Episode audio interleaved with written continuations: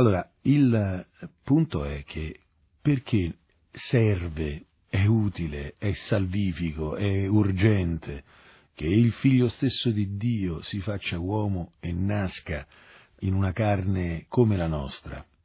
Non bastava ricevere delle istruzioni, non bastava avere delle indicazioni migliori per poter vivere meglio, per salvarci, non basta un pochino applicarci con la nostra buona volontà, fare qualche cosa di buono, eh, tirar fuori il meglio di noi e quant'altro, ecco, non basta.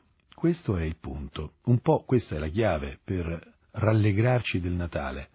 Innanzitutto il fatto che il Signore viene di persona ad aiutarci, viene qui, sta con noi, eh, inizia l'avventura dell'essere uomini uniti alla divinità di Dio, cioè l'Emmanuele, colui che vedremo prendere proprio l'ultimo posto nella notte del Natale, lo vedremo farsi così eh, ultimo, addirittura in mezzo agli animali, nemmeno, nemmeno con, eh, con, gli uomini, non c'è posto per loro nella casa, ecco, deve partire da dove l'uomo si è, si è ridotto, alla sua disumanizzazione, per portarlo alla pienezza dell'unione con Dio.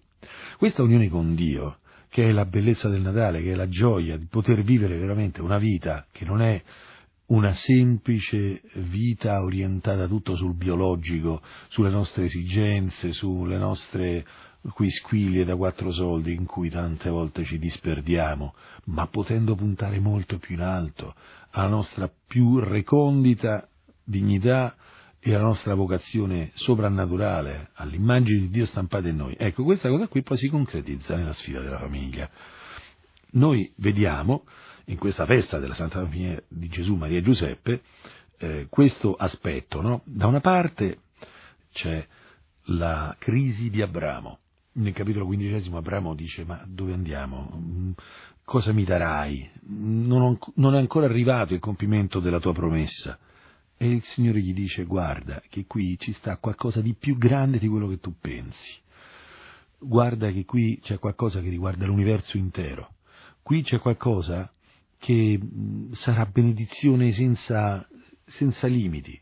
Quello che farà e vediamo nella questa edizione liturgica di questo testo, perché si salta dal capitolo quindicesimo a niente un po' di meno che al capitolo ventunesimo, quando il Signore visita Sara e Sara, moglie sterile di Abramo, genera un figlio. Ecco, è, è lo straordinario, è, è l'inaspettato, il grande, noi non possiamo vivere senza.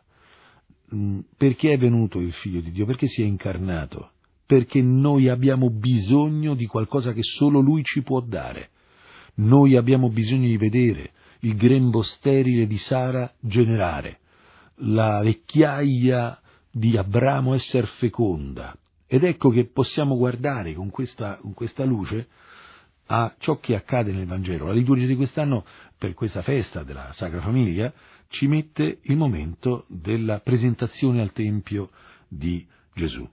Ci sono i giorni della purificazione che vengono compiuti, l'offerta del primogenito, sono tematiche molto forti, tematiche dove si parla di questo dono della vita che deve essere affidata a Dio. La purificazione dopo il parto, che è il vivere secondo Dio questa realtà naturale che deve avere un aspetto di contatto con il Signore. Eh, nella purificazione ebraica erano fondamentalmente tutte le cose che riguardavano la vita, la nascita, la morte, la realtà biologica maschile e femminile, il seme maschile, l'ovulazione femminile, tutto questo era collegato a riti di purificazione. Perché? Perché questo aveva un senso di sporco? No, perché questo ha un senso di sacralità, cioè questa è la vita, la vita va consegnata a Dio, la vita non la possiamo gestire da soli. La vita, se noi la gestiamo da soli, faremo i lager. Quando noi diremo eh, che decidiamo noi com'è la vita, ne diamo noi i parametri, eh, faremo la selezione della specie che stiamo facendo adesso con le leggi che ci permettono di decidere se un bambino eh, in seguito a un'analisi eh, ci piace o non ci piace, lo vogliamo o non lo vogliamo, abbiamo il tempo di buttarlo via se non ci sembra buono. Noi siamo diventati di fatto mm, selezionatori della specie, questo è un problema molto grande. L'uomo, quando rivendica a sé la gestione della vita, produce le cose più brutte, produce le cose più insopportabili. Ecco che qui vediamo che c'è una madre che ha un primogenito e lo consegna a Dio. Questo era un rituale ebraico, ma qui c'è qualcosa di ancora più profondo, perché questo primogenito non è una madre che lo consegna a Dio, è Dio che sta consegnando il suo primogenito all'uomo. Questa simbologia, tutta questa ritualità, ci parla di qualche cosa. Si parlerà infatti qui di profezie luminose, gioiose, la luce che eh, si rivela alle genti, la gloria del popolo di Israele, la pace che viene dal vedere il compimento delle promesse e nello stesso tempo si vede anche questa spada che trafigge l'anima di Maria, questa rovina, questa mh, resurrezione di molti e i pensieri svelati e questo combattimento. Il punto è che perché la nostra vita salga dalla polvere alla gloria, visto che la gloria si è fatta polvere in Cristo Gesù, perché noi che siamo polvere saliamo alla gloria abbiamo bisogno di consegnarci al Signore. Le nostre famiglie sono molto spesso balbettanti, incerte, naufraganti, perché sono autodirette, perché sono in totale referenza alle forze umane, alla logica umana. La logica umana non sfonda il muro del nulla, e per amarsi bisogna invece sfondarlo, perché per volersi bene bisogna essere più forti del nulla, bisogna entrare nel nulla del coniuge, del figlio, del padre, ma questo lo fa il Signore Gesù.